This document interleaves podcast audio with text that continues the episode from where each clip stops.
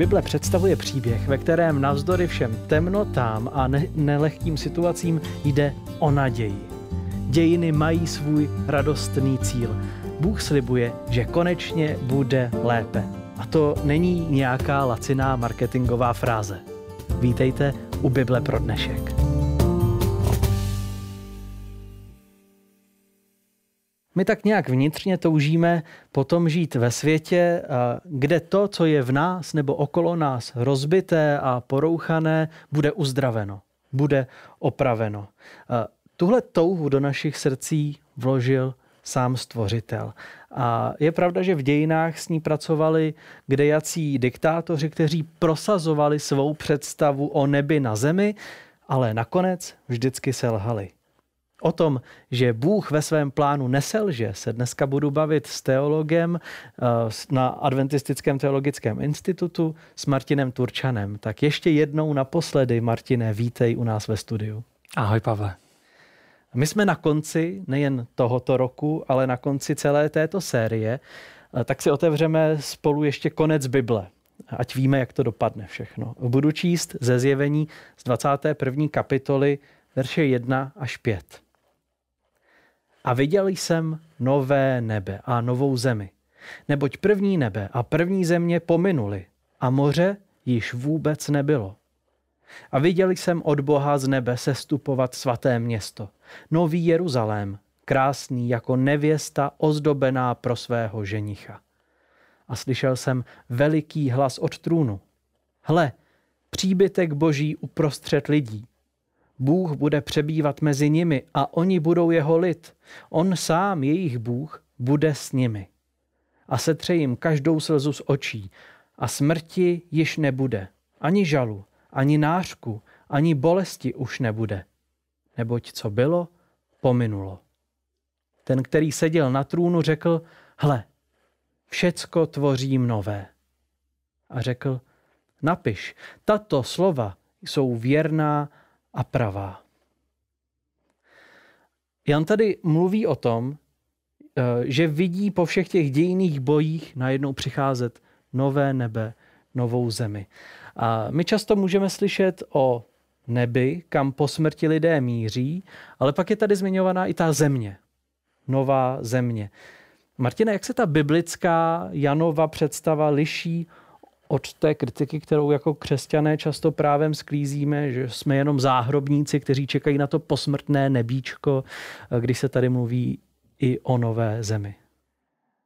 Ján hovorí v tom texte o budúcnosti ľudstva na tejto zemi. Ľudstvo bolo stvorené pre túto zem a spásení sú len prechodne počas milénia v nebeskom kráľovstve, potom sa naspäť vrátia na zem. Takže to je naša domovina, to je miesto, ktoré nám Boh zveril, o ktoré sa máme starať. A samozrejme, že kresťan nemôže byť lahostajný ani k tej dnešnej situácii tejto planéty, pretože na nej žije.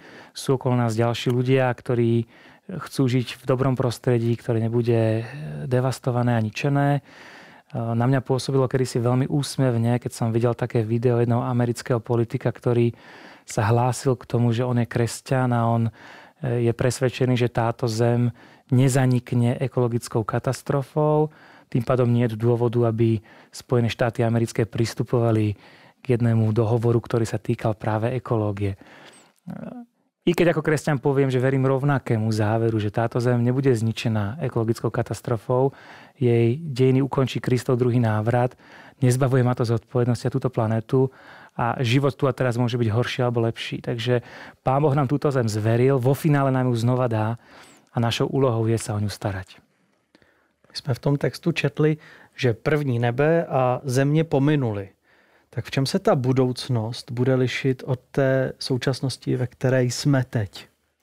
Možno to znie klišovito, ale aplikoval by som tam ten text, čo na ľudskú mysel nevstúpilo. Máme samozrejme nejaké výjavy u starozmluvných prorokov, ktorí hovoria o rodinnej idyle, o stávaní domov, sadení viníc. Je tam harmónia v prírode, žiadne násilie, dieťa je schopné hrať sa nad dierou plazov, lev nezožerie baránka a podobne. E, tá budúcnosť, ktorú Pán Boh nám ponúka, bude v prvom rade prostá akéhokoľvek utrpenia, akéhokoľvek žialu a v druhom rade a predovšetkým bude naplnená Božou prítomnosťou a vnútornou spokojnosťou jeho detí. Nech už to v tej pestrosti toho všetkého, čo to môže znamenať, bude čokoľvek. Mně pak napadá ještě jedna otázka. Jan tam totiž říká, že moře už nebude. A to nás, kteří jezdíme na dovolenou rádi k moři, může trošku mrzet. Věčná dovolená bez moře, ale ono to asi míří trošičku jiným směrem, tak se chci zeptat, jakou funkci hraje ten obraz moře v Bibli nebo u Jana specificky a co to tedy znamená, že v, tom, v, tý, v té příští etapě dějin už moře nebude. Hovoril som si to kedysi aj ja, keď som išiel prvýkrát k moru, že ešte to stihnúť. uh, ale samozrejme, je to asi veľká vykladačská odvaha povedať, že ten text máme chápať doslovne a, a že tam nebude nejaká obrovská vodná plocha, ktorá by teda uh, splňala to, čo dnes nazývame morom. Um, ten pojem mora, mne sa páči ten výklad, on je pomerne zaužívaný, že ten pojem mora vlastne predstavuje akési ľudské rozdelenie Eh, predstavuje to pre Jána osobitne eh, oddelenie od okolitého sveta. On je chudák na Patmose, je tam more, ktoré mu bráni v tom, aby sa mohol vrátiť za svojimi drahými. Takže tá myšlienka je snáď takou povzbudzujúcou správou pre neho osobne, že už nebude oddelený od svojich drahých. Mohli by sme to ešte rozšíriť, more ako symbol národov, ľudstva, že to ľudstvo nebude nejako poddelené, ale bude žiť v harmónii a že tam bude panovat súlad.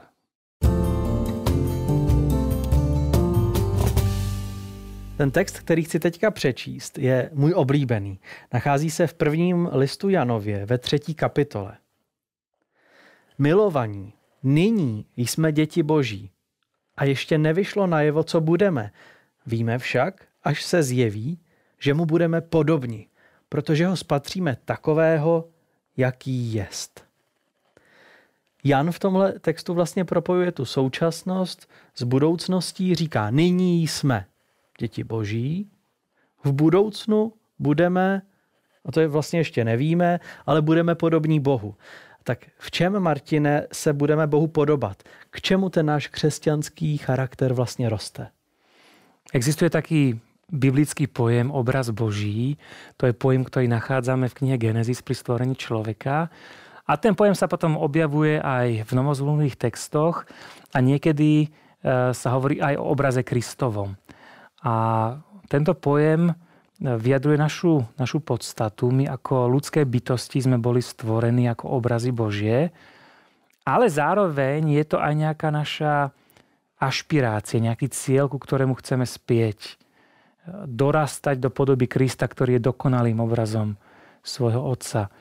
Takže Ehm, tá podobnosť s Bohom spočíva ehm, v prvom rade alebo predovšetkým v tom, že medzi našimi hodnotami, jeho hodnotami ehm, a náš vzťah k nemu sú si blízke, nie je tam nejaký rozkol a, dorastáme do podoby toho, kto je najlepším obrazom Boha. Celou tuhle sérii bych rád zakončil prakticky. Mě totiž zajímá, jak se k tomu božímu obrazu proměňovat do té Ježíšovi podoby, který nám přichází vstříc. Co v tom období nebo mezidobí před koncem dějin můžeme dělat? Jak budovat tu svou vnitřní krásu a odrážet boží laskavost? To sa deje v priebehu nášho života. Mm, platí taká jednoduchá poučka, že, že na koho sa pozeráš, na toho podobu sa meníš. Ona e, sa týka aj tejto sféry. To znamená kresťan, ktorý sa plní hodnotnými vecami, ktorý sa snaží následovať Kristov vzor, tak ako je schopný, ktorý sa snaží žiť morálne konzistentným životom, ktorý chodí po svete s otvoreným srdcom, má rád ľudí, človek, ktorý je ochotný sa učiť nové veci a ktorý má tak nejak nastavený ten duchovný radar a, a zaujíma ho to, kam ho Pán Boh chce viesť, ten prechádza tou cestou, tej postupnej premeny na Boží obraz, ktorý chceme všetci vykazovať. No máme před sebou dlouhou cestu a máme před sebou určitě ještě spoustu zajímavých událostí, které vedou k tomu konci. Ale směr, ten, ten je jistý. Já jsem rád, Martine, že si v této sérii přijal pozvání do studia, že jsme si o těchto všech věcech mohli společně povídat, eh, protože ten směr, kterým už teďka hledíme v současnosti, určuje to, jak žijeme na tomhle světě. Tím, že vyhlížíme budoucnost a víme, co nás čeká. Martine, já se budu těšit, že se zase někdy uvidíme v Bibli pro dnešek. Bolo mi cťou a som za to vďačný.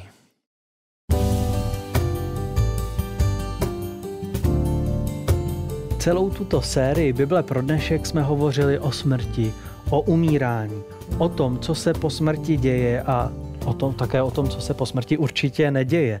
Mluvili jsme o vzkříšení, o soudu, o pekle i o ráji. Ale věřím, že to všechno, to nejpodstatnější, co v tom je, to všechno vede k naději.